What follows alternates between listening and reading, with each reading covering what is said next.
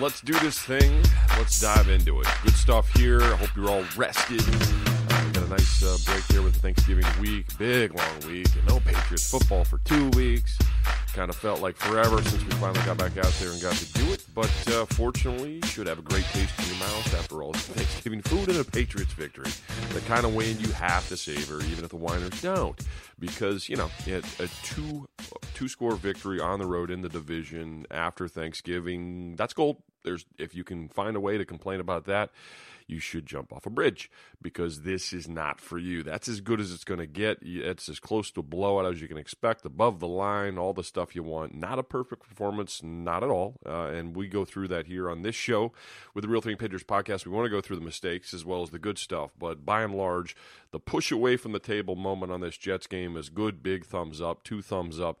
You gotta love those kind of things when you walk into a an angry environment, a place that hates you, a place that has familiarity with you, uh, and you keep it to a two score game. And I think you left some points on the table that could have made it three easily, and maybe the other side feels the same way as well. But uh, it's uh, what it is. So this is survive an advanced portion of the season.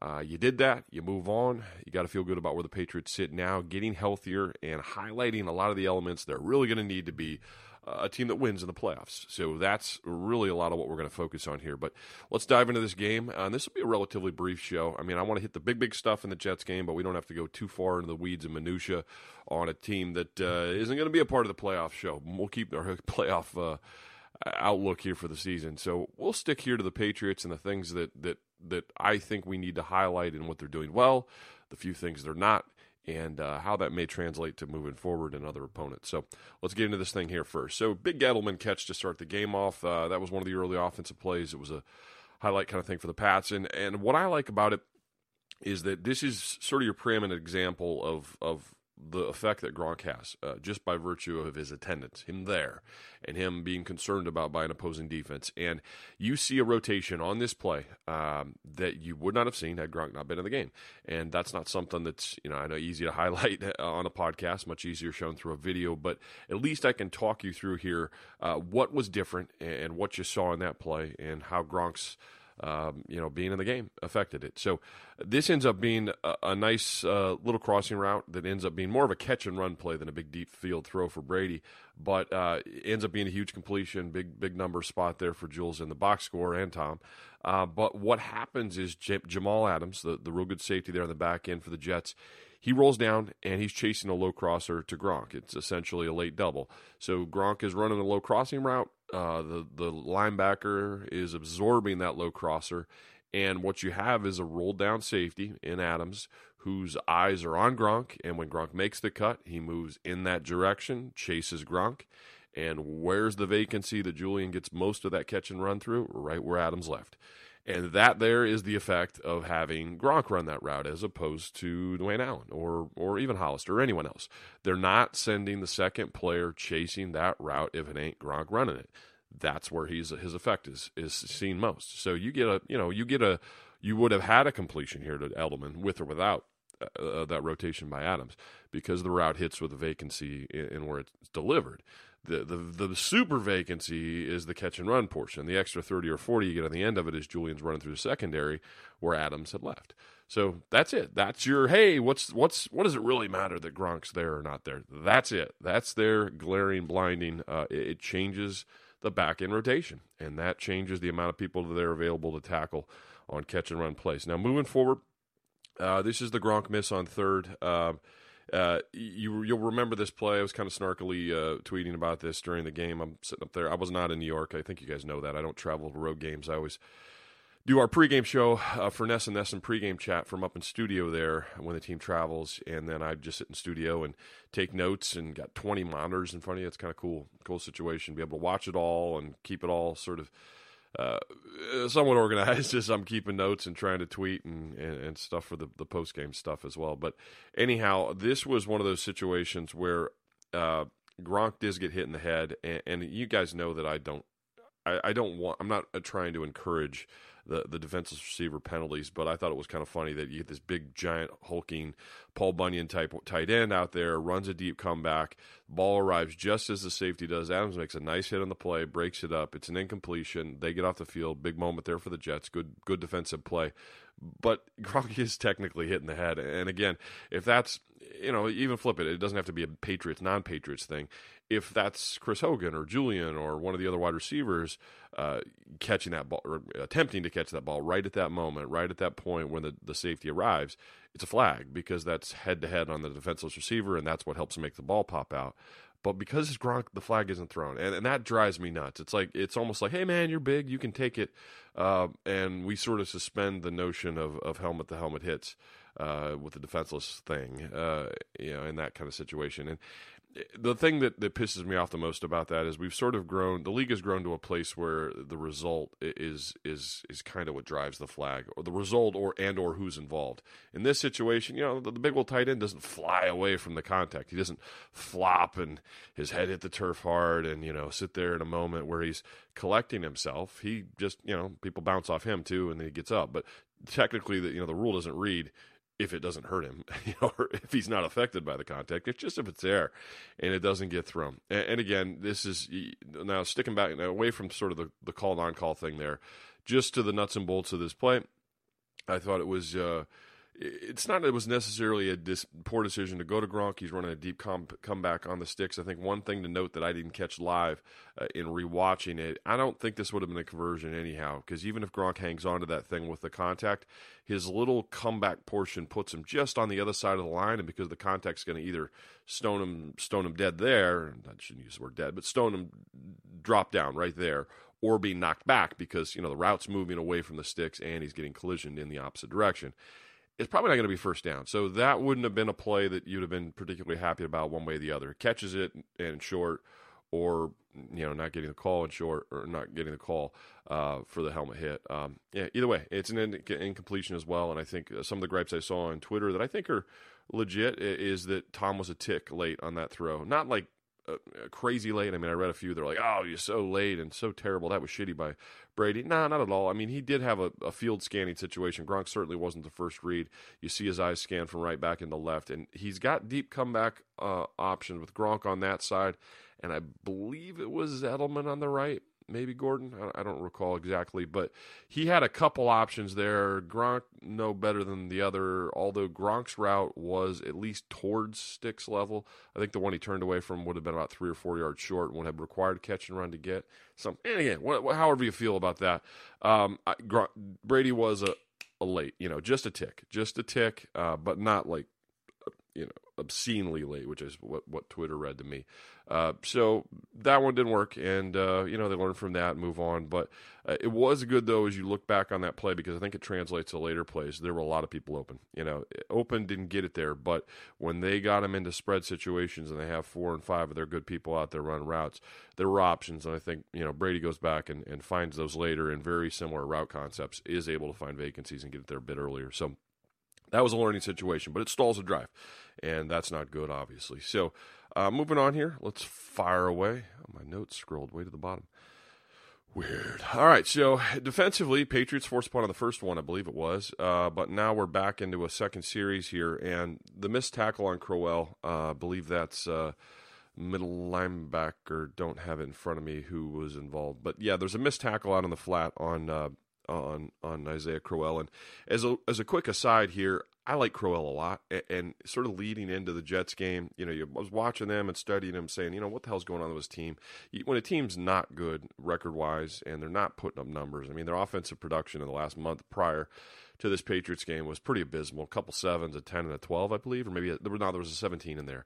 Uh, but by and large, you know, it was it was a bad month of offensive football for them. And, and when you see that, you you're gonna go look back and say, okay, well then they have a bunch of dogs on offense, and some and that's not the case. Uh, my point is there's sometimes bad offenses still have good individual players in them that can kind of get lost in the lack of overall unit productivity. And I think Crowell is definitely one of those guys. He's not, and again, this is never going to be Ezekiel Elliott. This is never going to be Kamara. This is never going to be a guy that a team gives the ball to 30 times, you know, each week and has the high productivity. But he's a pro that you respect because when he gets it, he often gets more than what's blocked for, and he's a pretty reliable dude. You go to him and he's making plays, and he was kind of the one guy. And Noon was another one I kind of like, and I think a lot of people feel that way because he's a toughness. He's sort of a it's like a running back playing wide receiver kind of thing. There was two guys there that, that can hurt you. They can be a one on one mismatch for you, and we saw there uh, the missed tackle against uh, against Crowell out in space and ends up being huge on that drive because it was an opportunity to get him down at a spot which you know I think it was like second and twelve. Let me let me scroll to that real quick. I believe it was like second and twelve. Yeah, second and twelve ends up in huge play, and I think the lesson there is if you're that linebacker um, and you're you're running up on that thing and you know you got a lot of a lot of room to work with there to make the tackle you don't have to shoot. You don't have to just run and take a shot. It's almost slow play, and I think that's what the mistake was here. Uh, uh, he, the linebacker, takes a shot at, at, at Crowell in space, and if you take a shot and miss, if you shoot, then you're talking missed tackle, and there's no chance. It's quicker. It's a quicker missed tackle, if that makes any sense. By the time the rest of the rally gets there, you, you missed early, so now he's got more space to work with.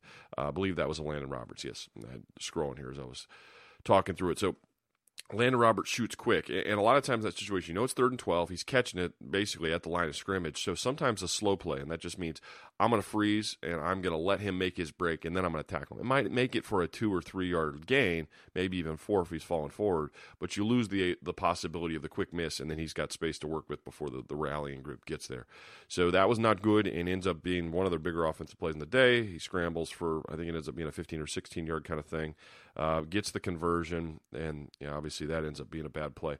And and because on that drive you had him at third and ten, miss on that, and then the the, the drive itself is extended in the next little sequence. It's third and seven, and Deatrich Wise uh, gets the penalty uh, for the late hit around the le- the legs, um, and it was the right call. You know, he he he he had a stride that he could have pulled back on. And I think what, what brought the attention is as much as beyond being a, a count late, it was going low. And I understand why Wise is going low. And this is one of those things where you kind of feel for football players how things are today. He was going low because he was stumbling low into the quarterback, but I think you have to be able to feel his body, his body movement from above. It wasn't like it was a bang bang. It wasn't bang bang on the low. It was this is a bump bump full count out and then low.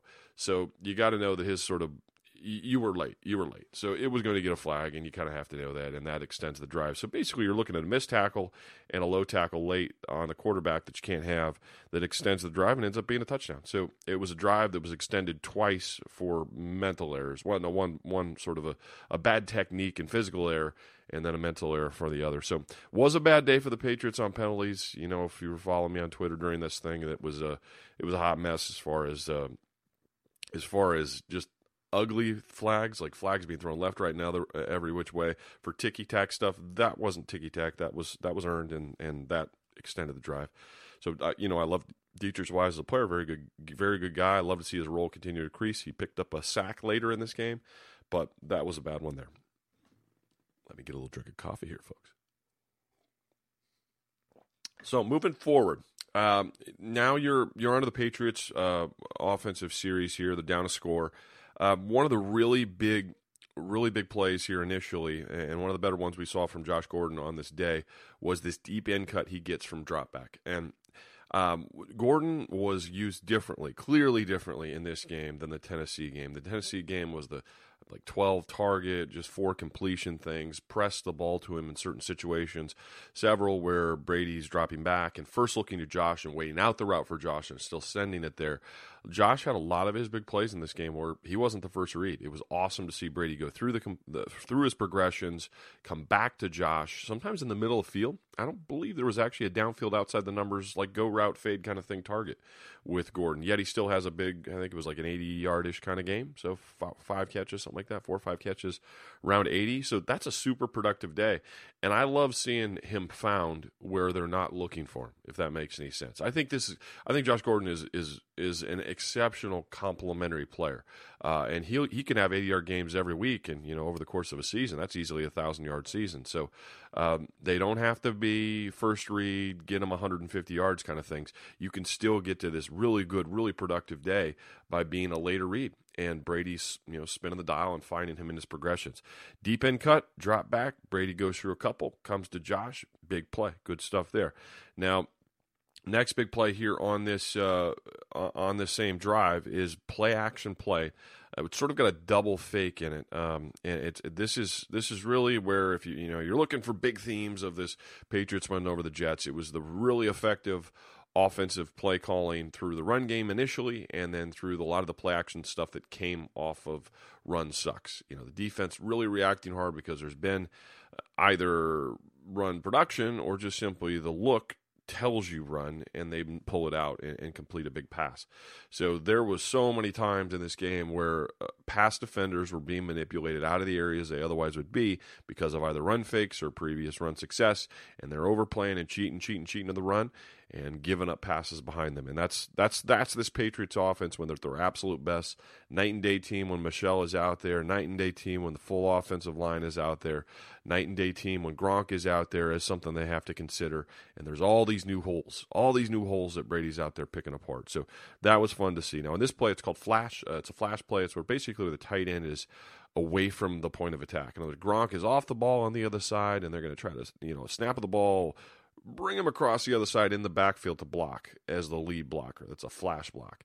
So they fake that action. They Gronk comes across uh, to the other side as if he's going to be leading the block. They pull it out of, uh, I believe it was Michel's gut. And then the second fake is to Julian. Yeah, it's on a reverse action. So, you know, you watch the linebacker group and you watch the safeties and anyone who's down anywhere near the box, everyone's jumping forward. Everyone's reacting to those two fakes.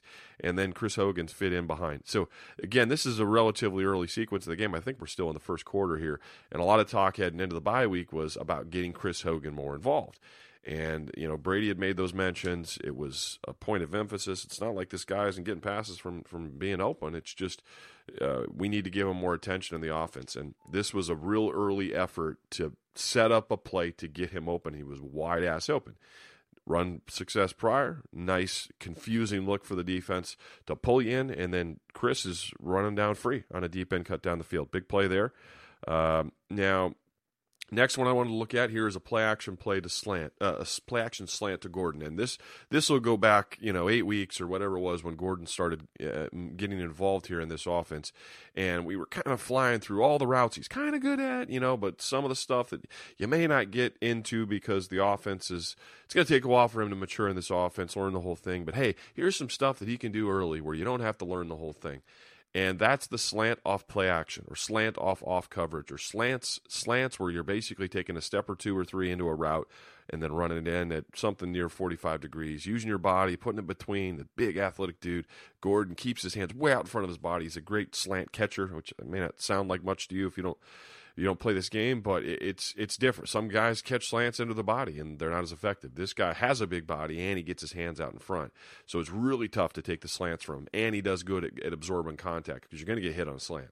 So Gordon has one of these plays. It's uh, play action that pulls the, off the ball linebackers out of the lane, and then Gordon is uh, getting that slant route, and it's on the backside of Trey. So on a podcast here, so you'll have to kind of visualize with me. But what Trey is is Trey is a three by one and you often hear you know people on TV. You'll hear you know the analysts that are that are doing the game say trips a lot. Trips, trips, and Trey are kind of like each other. Trips is three wide receivers, and sometimes they'll be trips bunch. They're in a little pile off to one side. Trey is three by one also. Three guys to one side of center, one guy to the other side of center, out extended on his own.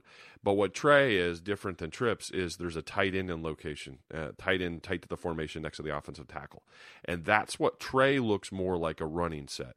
Yes, you have three by one, so maybe you're thinking pass, but with him in location, you're kind of thinking, oh, that's Gronk maybe blocking, and then the off off the ball wide receivers extended to Gronk side, those could be blockers as well. So it's meant to fool the defense. It's meant to look a little bit runnish, uh, overloaded runnish because you've got an unbalanced side but then they turn and throw back to the weak side uh, to the to the isolated guy, and that's Josh Gordon. So you get the play action, and then you send it back to him running slant. Works so well.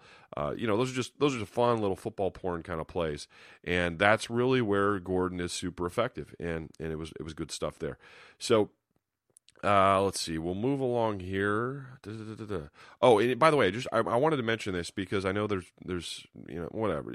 I think some people don't get the the importance of play action and how it really affects a play.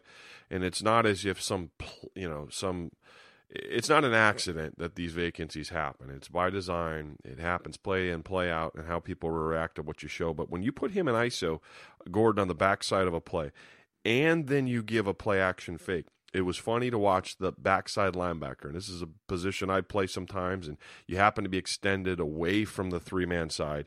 You really can almost by body position just go stand out in the slant because you know that they're really trying to move you, quite frankly. They're trying to get you to take a step or two towards that run, even though it's on the other side. And then when you leave where you were standing, the slant hits right there.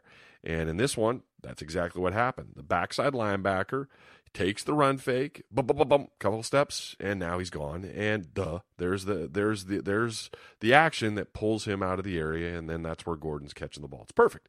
It's it's how it's designed to work. It's it's what's supposed to happen. Something else on that play that screws with the linebackers as well is they show a pulling guard.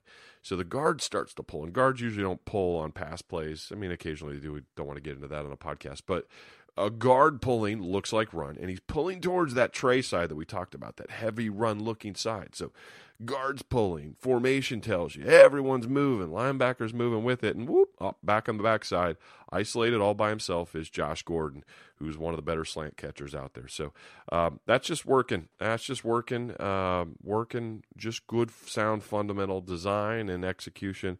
I love seeing that stuff um, and love highlighting it for you guys.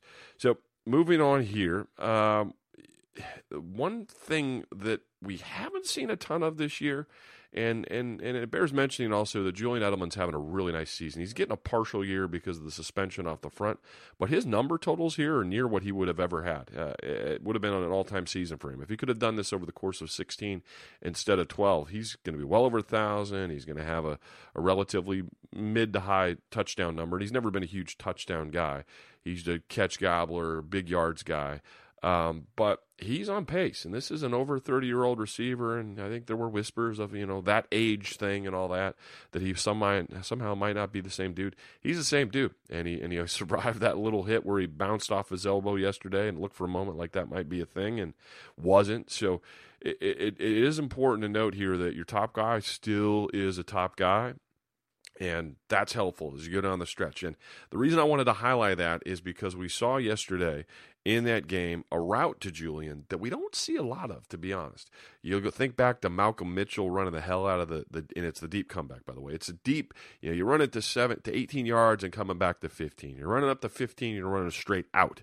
But, you know, or, or 15 to 12 or 12 to 10 or whatever, the deep down outside the numbers kind of thing comeback. It's so hard to defend if you've got guys who are really sharp and quick out of their cuts and then snatch the ball away from the body. And obviously, the corresponding piece there needs to be a super accurate quarterback who can put it on a line.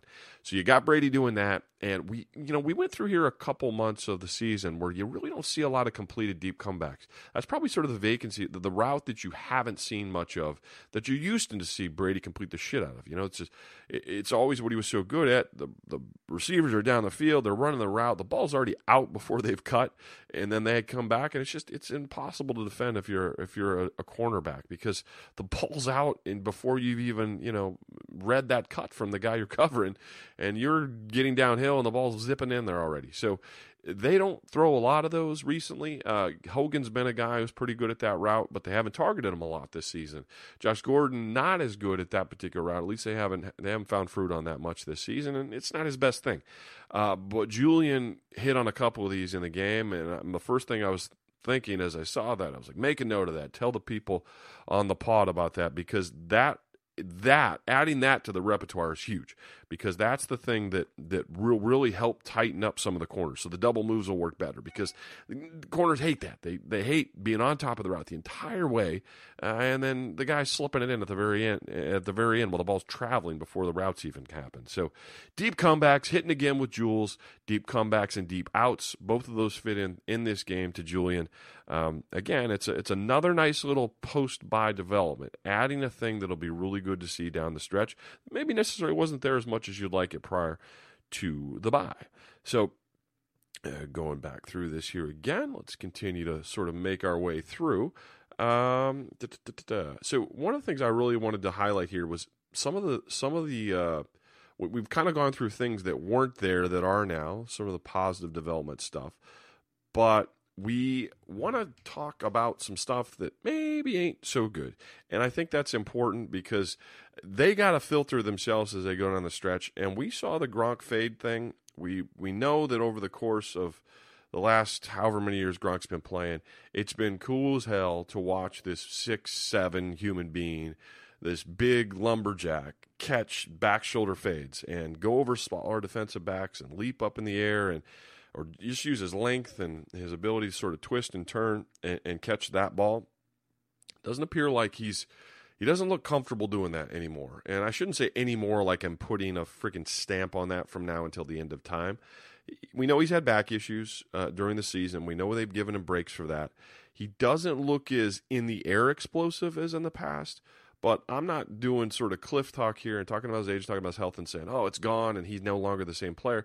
I think it's just one route. You don't need to attempt it very. You don't need to attempt very many times. I don't think you need to go out to it. I mean, uh, you, there's a hundred other routes Rob Gronkowski can run and, and have completed where he can take advantage of a smaller dude.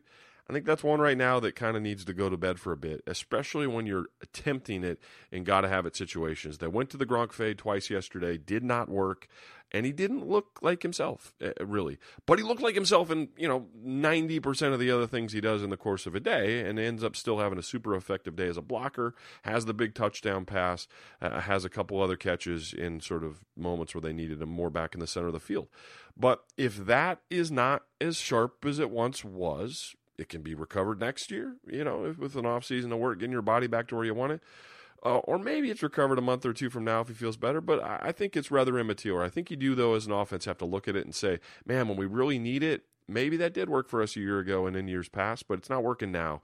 I want to see less. This is just a personal preference, but I think less of the Gronk fade, especially when they're out there extending them against their better guys. Jamal Adams uh, had made made plays twice there and prevented that catch if teams are extending, you know, you happen to get a five nine corner or something, and that's not what that was, but maybe you still try that. But I just feel like this offense has so many other options better than that right now, and they can beat a Gronk. You, know, slants to Gronk, in cuts to Gronk, out cuts to Gronk. Gronk, you know, maybe back shoulder fades in the seam, but the outside fade stuff, he just he's not sharp on it right now, and. uh there's so many other ways to get him the ball or, other people the ball that I don't think God have it should be used up on that. And that is not a Gronk is done bullshit take.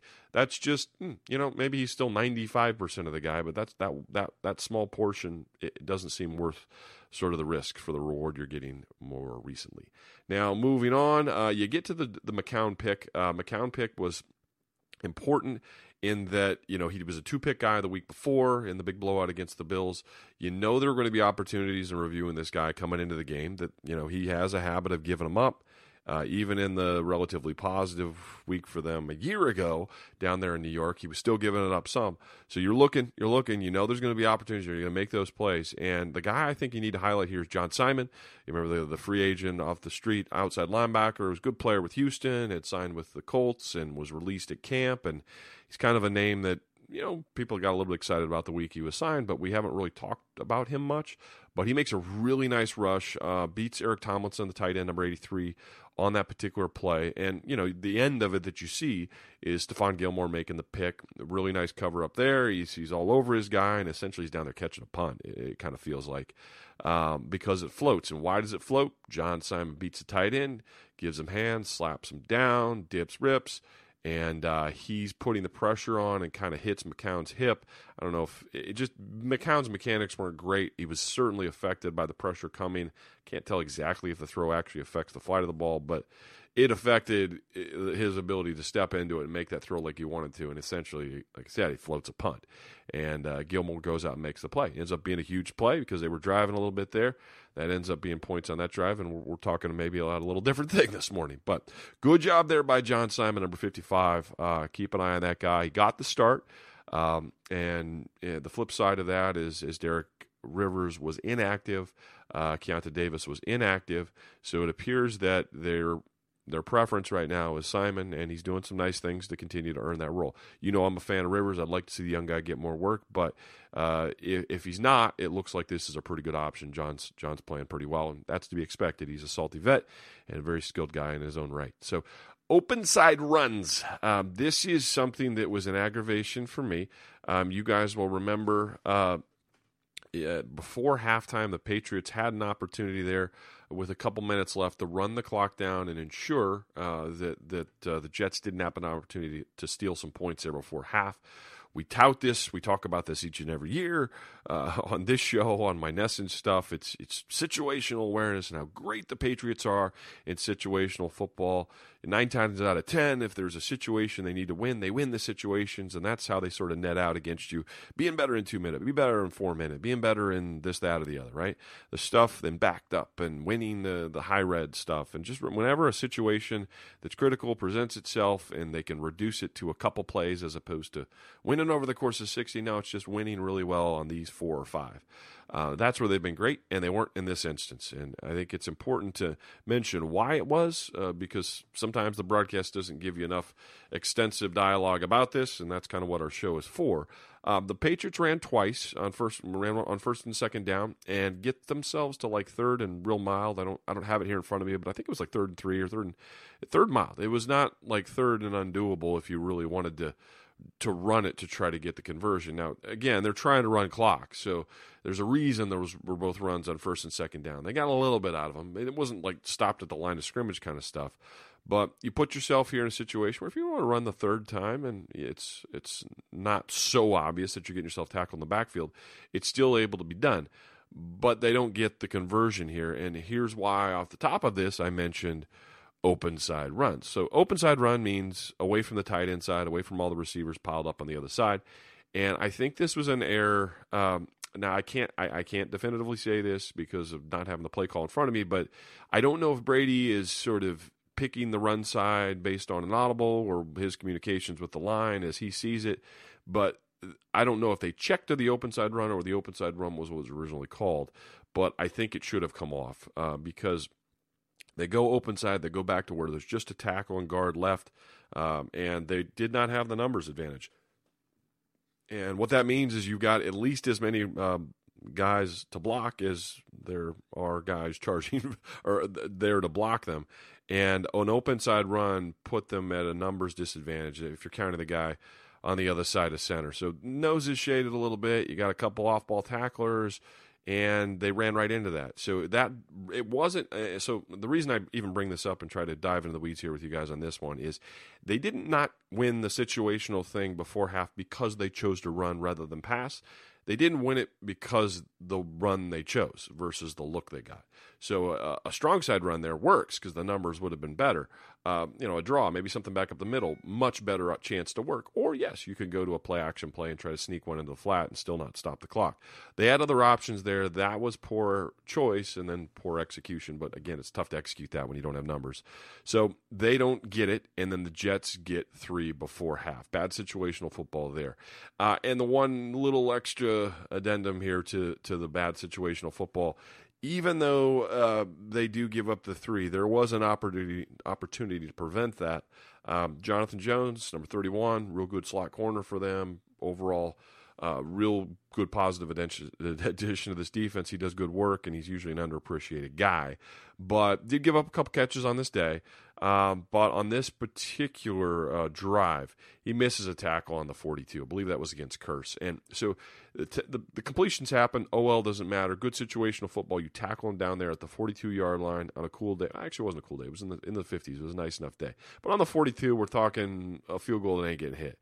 But you get five more yards, you get to the 37, and now you get a chance for a super long field goal. And we saw how that thing just curled over the post uh, for, I believe it was from 55 it's really, really easy to see how those extra five yards come into play.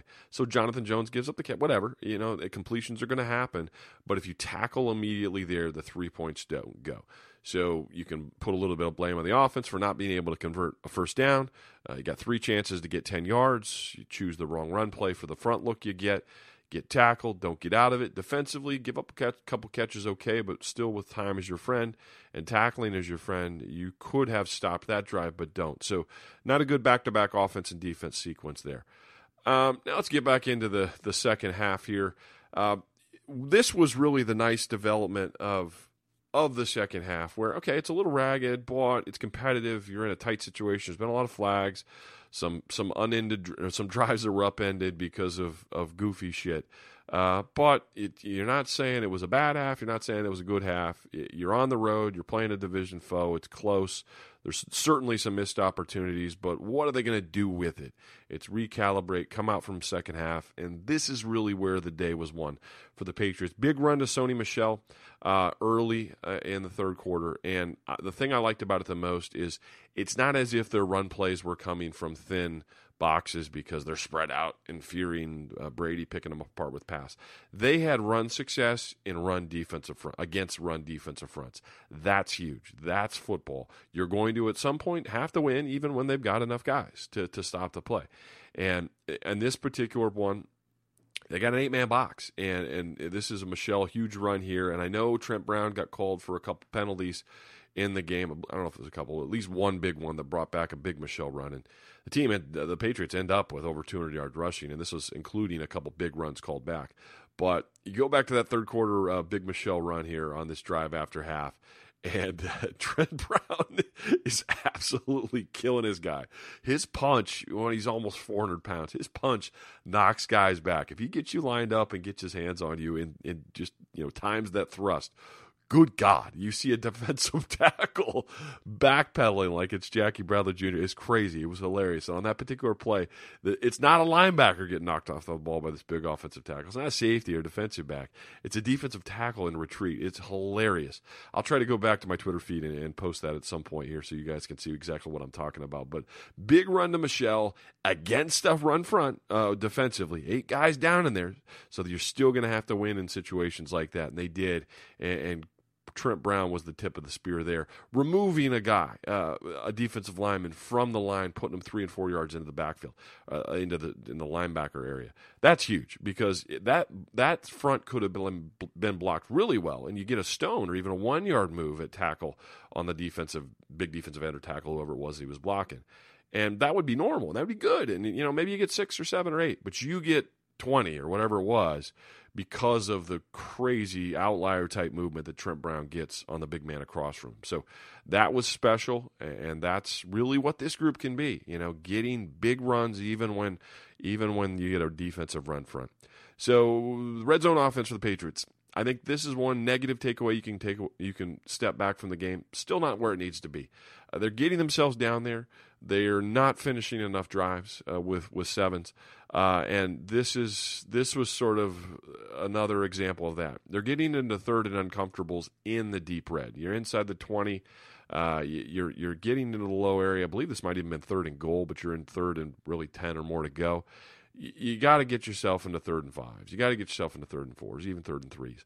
Sit back at that range. Brady's in drop back. He's cycling through the group, and I think this is the one where he missed Gronk downfield late again. But it just felt sort of like a, a heave ho. You know, I'm I'm I'm I've spun the dial, not found much of any good, and tried that and it didn't work. So I think if they're spending their their future weeks here trying to figure out where they can improve themselves, uh, it's not so much moving the ball in the field. It's coming it's making better choices and, and executing better in the red zone offense. That's still uh, got a ways to go. So uh, back on defense now here. This was one of the plays that I had targeted uh, as I was watching this thing live, and I wanted to go back and check it out. I was like, what the hell happened here?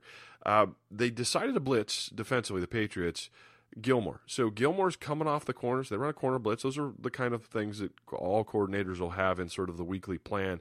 You may use it once, twice, maybe a couple times, save it for a special special situation.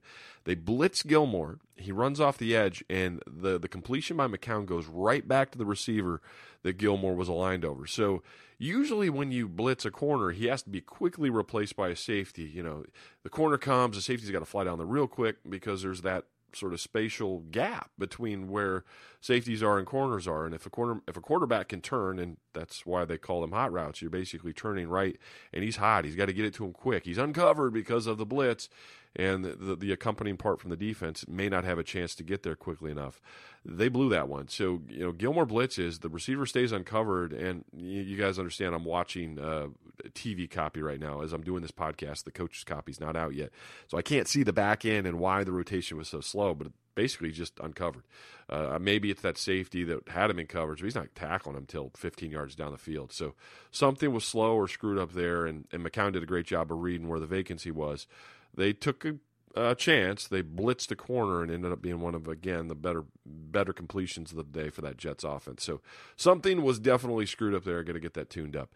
Um, now on the same drive, third and ten, uh, and again this is sort of another tip of the cap that there were a lot of third and third and longers in this game, which tells you the Patriots defensively were doing a pretty solid job overall in first and second down defense. You get into third and ten get pressure on McCown. Looks like we're sort of in sack or throwaway situation.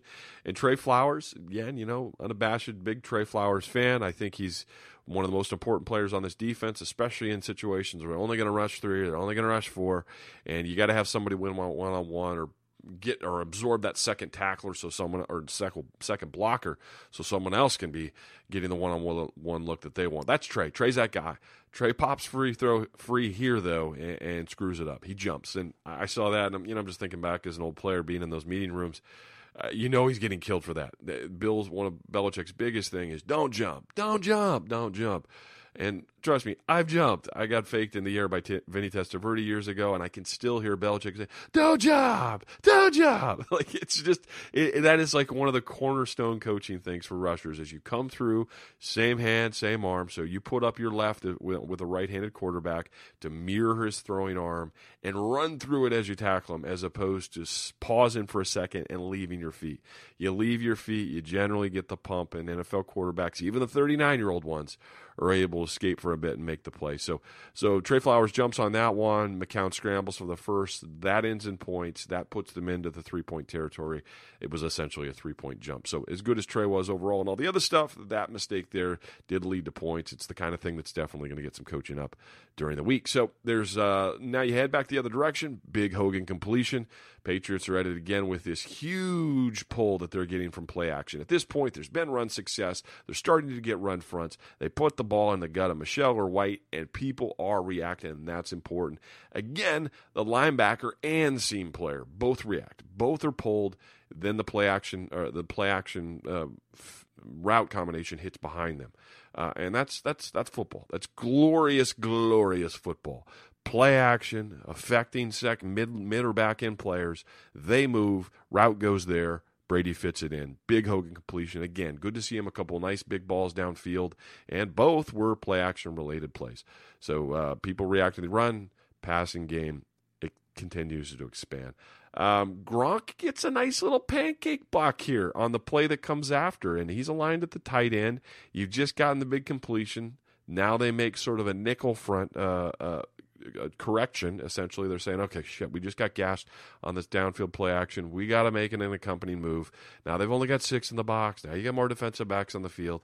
Now you got smaller dudes. You've basically removed a linebacker, and uh, this is a big James White run. So James actually had a day here where he had a couple big, big runs where his more productivity day on the day didn't come from the pass catching stuff. Didn't have as much of that as all. And if you follow in fantasy, I'm sure you noticed as much because he didn't have the high catch number that he usually has, but he had two of the bigger runs on the day for either either of the backs through just traditional runs. So again, those are key breakers. Those are meant to make the defense start to think tendency, start to see him back there, start to think, uh, you know, coverage or angle routes or Zampese routes or some sort of goofy yig yang kind of thing with White screwing with linebackers, screwing with coverage, and then all of a sudden he gets a traditional run, and it's in a moment where they've flipped to a to a, a, a sub look opposite them. That's what that's for. It's good to see. You get James involved, even if it's like a five to seven carry a week thing, just to keep him honest. That stuff's important. And again, it was good to see Gronk healthy, putting a guy on his back. His pancake block at the point of attack ends up being right where uh, White runs to. Uh, good stuff there. Uh, moving along now, this was a cool little play uh, from again just sort of the p- football porn angle of this is they've actually gone big now. They give up they give up the pass, they go to the nickel. They give up the run against the nickel, they go back to the bigger guys. So it's it's a sort of yo-yo thing where a defense is trying to get the right people on the field, trying to to sort of react to what the Patriots are doing. And again, this is when I think the Patriots are bet at their best offensively. Keep you guessing, keep you changing, and then react accordingly. So this ends up being a, a Ju- Julian Edelman's touchdown. Now it's just a sit route. This isn't like a big downfield thing. They've they've put the extra linebacker back in the game. As I mentioned, this is happening pretty much after, right after the James White big run. So now they've switched into regular personnel. Regular is regular, excuse me, is four down guys. It may be in three four, maybe in four three, whatever. But you've got four biggers and you got three li- uh, linebackers off the ball. Three big guys are now in the game who are off the ball linebackers. And James Develin is on the field. So that's the personnel group's got, I believe it was two backs and one tight. So the, the fullbacks in the game. The fullbacks in the game that helps bring in that extra linebacker. Well, Develin flexes out of the out of the out of the backfield. So they move him out like he's an extended tight end or something. That makes one of the linebackers motion out. And oh boy, now you're a little thinner um, in, in, the low zone area. And where does Julian's route go? In the low zone area. So usually, if you've got three off the ball linebackers because they're big with a fullback in there, it's pretty hard to throw into the low zones because you got three big bodies just roaming around the middle who don't want to chase anyone up the field. They just chill there and and and prevent the lower throws. But you motion a fullback out, takes one of them. Now you got two guys who aren't as, as adept in space, and Julian's running sit routes around that. Tom fits it in, catch and run with space, and the linebacker looks slow as shit chasing him down. Effort wasn't great there either. I did notice that part, but uh, touchdown. So Julian's on the board with a touchdown. We don't see a lot of them uh, from him, but it's good to see him get involved that way. He's been having huge weeks of yardage and now he's scoring as well. So that again was sort of the the yo-yo as I mentioned of in and out in and out of different looks, and then using whatever they do to hit him back with the accompany move. That was football porn, fun to see. Now uh, go back here defensively. Josh McCown once Herndon, uh, that was the the tight end that had a pretty young tight end, had a pretty solid day on this day, uh, and this play I wanted to highlight because I did want to make the show about not just talking about the obvious stuff, the stuff that was brought up and discussed on the on the on the broadcast itself. That's for them. They get one quick shot. That's not how it works. You know, you know I do my my my color analyst stuff for ESPN. We've got the Maine game this weekend, uh, FCS playoffs. So Maine is taking on Jacksonville State up there in uh, northern Maine. I'm excited to head and, and check that out. But I do have sort of a soft spot for for analysts and, and the color guy and, and the play by play and what they're able to get to in a play. You really only get shot one, one shot, one replay. You get one chance to make one point. That doesn't mean you'll get to every point. Um, when I'm at a, obviously an advantage here, sitting here rewinding it 17 times and picking out three or four different things on each play, you don't get that chance live. So, wanted to do this where we could show you some stuff or talk about some stuff at least uh, that happened that helped make the play that may not have been highlighted. Uh, and on uh, Deatrich Wise's sack, and he gets the, the other sack on the day. Um, really nice job here by by Trey Flowers, and this this play of jamming the tight end. Uh, McCown wanted Herndon. That's where it was looking. Uh, it was his read. It, it, wasn't his first read. He had spun the dial, looked back to the tight end. The tight end was going to be his outlet. That's where he wanted to go with it. And what does Trey Flowers do? He was he would have been the the, the additional rusher, but he bangs of the tight end, uh, hands on him, really slowed his release, made it difficult for him to get out. And as McCown's eyes come back over there, Trey doesn't do the hit, hit, hit, and rush thing. He's like, oh, he's looking here. I'm staying with it. So he continues to jam that rush, which pulls McCown's eyes away from where he really wanted to go. Had that jamming not happened, the ball's coming out, and Deatrich Wise is not getting a sack. Had Trey given him sort of the token bump, bump, bump, and then rush, uh, the ball's going to that tight end, and it's probably a short completion, may not be a conversion, but the play itself goes differently. So Trey Flowers giving himself up on that one, jams the tight end. Wise gets a sack. Now, you know, look at the stat sheet later and you say, oh, Trey Flowers had this many tackles and this many sacks and may not have been as much as I thought. Might not have been a great game. That's an example of what's the stat for that? Trey Flowers made that play by, by, by you know, taking it for the team, and I'm going to so I'm just going to hang out here in coverage and prevent him from being able to go to his outlet while my buddies make the sack. That's team football. That stuff makes me excited. That's the stuff that I love, you know, and it's the stuff I want to highlight for you guys because you're you may not be made aware of it if you're just watching the TV portion. Now, um, this is. Uh, we're, we're flipping to the other side of the, of the field now. Brady, uh, Brady the Patriots are back on offense. This is a deep in cut, uh, excuse me, a deep out cut to Gordon. Uh, this is third and 10, so clearly not getting enough done on first and second down. Put yourself in this situation. Uh, and it's a late progression read. And, and I love that. Uh, Brady gets a nice pocket. You know, the, the Gordon completions in this game, by and large, weren't first reads and that's and that's good. You know, he can be the guy that's winning deep and later, and it wasn't deep and later that was the plan. It's a reaction to get to that. Brady gets a long pocket here, is able to slide and step up, and he's going back to a deep upcut, outcut uh, to his right side, and hits Gordon diving across the line for for conversion on third and ten, a, a down and distance you're not necessarily expecting to get. So that was good to see. It's Brady going all the way through all of his reads, coming back to the big deep out cut late and able to get it. Throws a ball in a dart, keeps it low. Gordon dives, makes the catch. That's good football. Um, so, Oh, here's one other. You know, there was another one of these, and I've already talked about this several times, but I just want to mention this as well because it happens again late. Edelman gets a low completion, uh, ends up being a nice catch and run for play him again here late in the game, and it was a direct result of the play fake. And it's not play fakes are not for fun. It's not just something on Madden that you know is sort of a a thing that happens that no one really reacts to. People react to those fakes if they believe something's about to come with them. The formation tells you some information, the personnel tells you some information, and then you see him faking in the run action in front of you. Dudes take it if it's real and you're able to run the ball. Up to this point, they'd run the shit out of the football.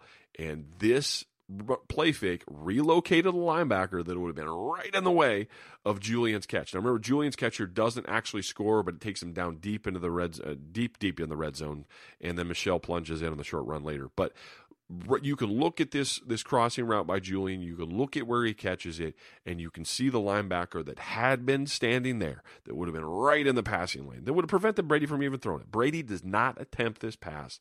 No way, no how. Or if he does, he throws a pick if you don't get the run action, f- throwing the guys into the line, the linebackers charging forward into the line and having that oh shit feeling that they're sucked in the line, they got to turn and retreat and he's sending the ball right back over their heads to where they had been before. That is play action. That is football porn.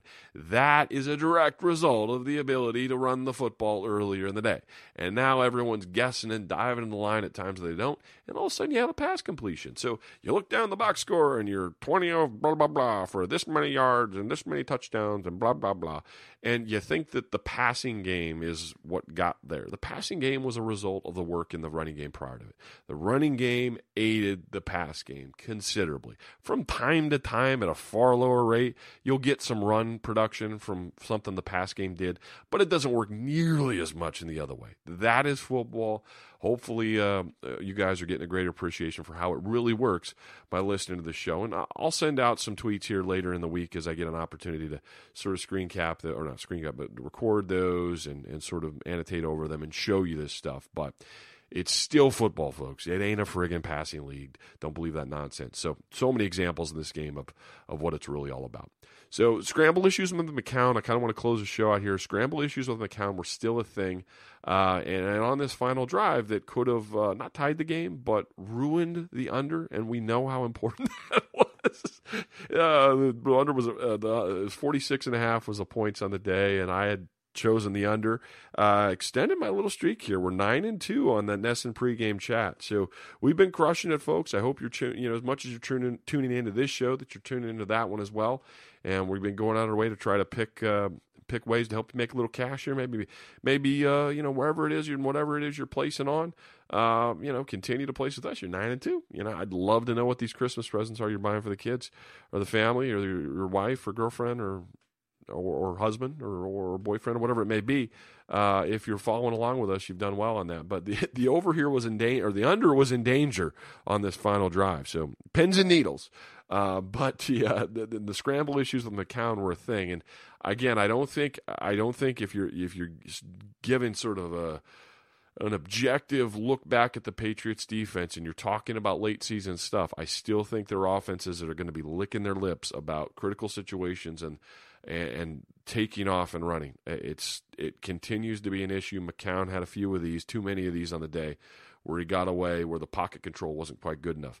Now it hasn't been that way all season. There have been several games where the Patriots' pocket control was good, but This wasn't one of them, and uh, you know, at least in a few situations, more so than their appetite would would call for. That's not exactly what the D coordinator wants. You know, you have one or two, okay, but critical situations, third and longers, you don't want to be that why they get them. But McCown got a long one there, and then ultimately you were down to a red zone sequence at the end of the game to get those seven points and.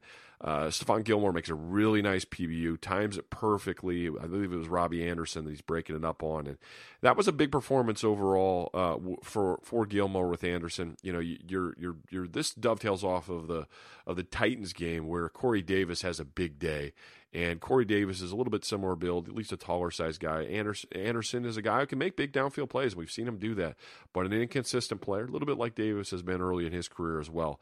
But Davis didn't go off, and he had several opportunities on downfield balls where he could have.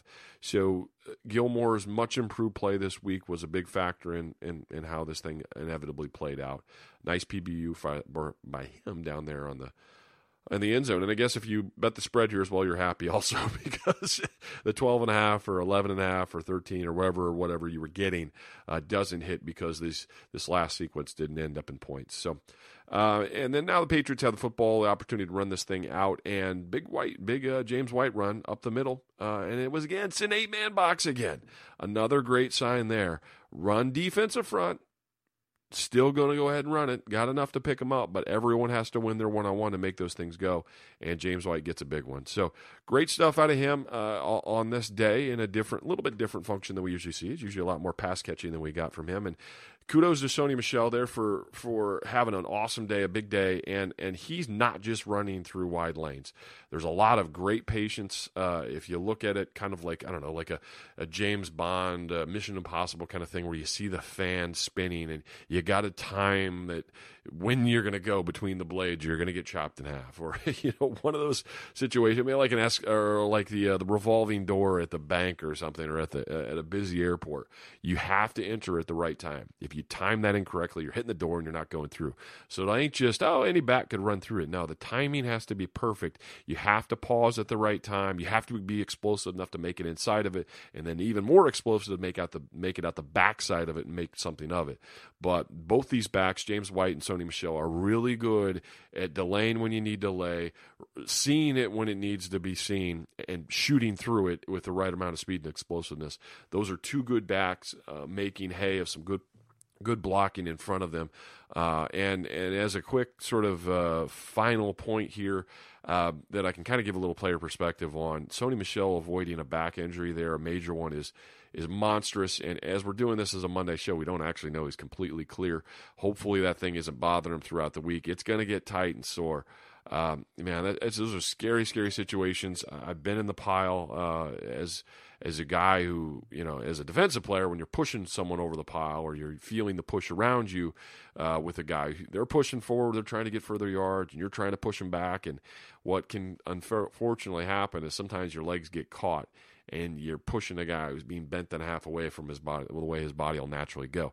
Happens to defensive players all the time. You got a leg caught underneath you, and you feel the pile, the pile falling, and maybe you're ripping up an MCL, or maybe you know something, an ankle's getting twisted sideways, and you can't do anything about it. You can't push away because this giant mass of, of multi bodies is pushing over you. And those are some helpless situations. Um, I actually had a scary one in uh, in high in uh, not even high school, in like middle school football, where I had some flashbacks. I'm sitting there watching this with Sony, and I'm oh, I mean, we I'm sitting there in the in the NESN studio, and I, we like yelled out, like ah, you know, oh, wow, that just because uh, you can just sense his inability to push back about that thing, and he kind of just got to go and let it happen.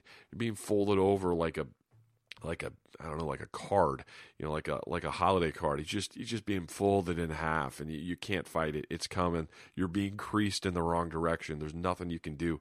He got up so gingerly after that thing, and uh, just I, I could feel the same pain he was feeling. So now what I felt, I was a running back on an eighth grade football team, big tall skinny kid at the time. Nothing like now. Uh, uh, let's see. So you know I'm flying through the line.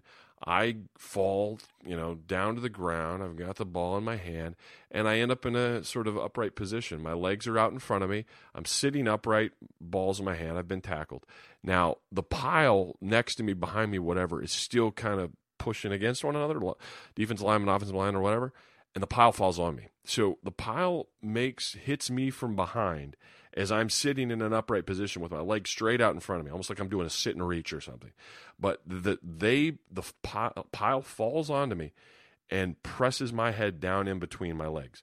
My, I wasn't able to roll out of it. It just happened too quickly. And I'm feeling my ears go down past my knees. And I am not that kind of flexibility person. That's, I'm, I'm not I'm at that age and I'm not even a toe toucher, but it folded me, folded me in half like a suitcase. It was oh, and I, so I'm stuck on the bottom of this with people laying on top of me, and something snapped in my lower back.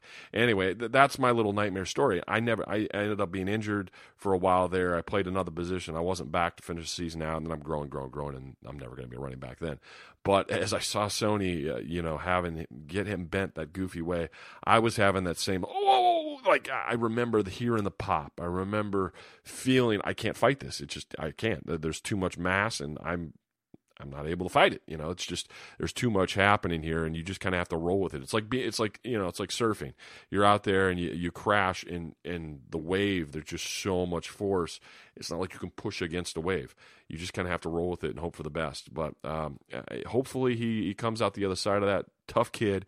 You know, got the little lube on his back. I believe uh, there was some reporting there in the game that they had done something with his back. Because I saw that being tweeted, or maybe it was Evan uh, who was doing the sideline stuff for CBS, but something to the effect that you and you get these that there's these big giant adhesive pads that lock in some sort of heat rub thing that'll help loosen that up, keep it from from tightening on you, and then you know you take a pill too. It's, it's, important to do that little pain pill in the in the game if that thing's firing up on you. But we'll we'll keep an eye on him throughout the course of the week. That's important because he's going to need to bounce back from that. And oftentimes these things just tighten up later.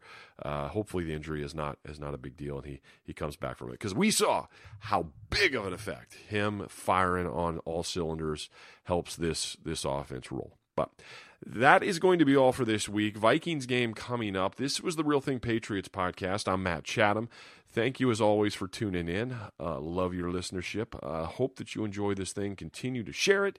Give it the old five stars or to the top, whatever that happens to be on uh, on iTunes. If you if you listen to it that way, I appreciate all the good reviews that are out there already on the show. But somehow, some way, that's sort of how the the analytics work on that. It gets passed around and it's good to have a high rated show apparently. But uh, I love that you guys continue to check this out and continue to be asking for my input on this thing uh, on on social media, asking when it's going to be out there, and I, I love pumping it out. So I, am very excited that uh, that we got an opportunity to take a big deep breath here and play someone on the other side. You get to play an NFC opponent, get to start to study and look at some group that you don't know as well, and it's an important game.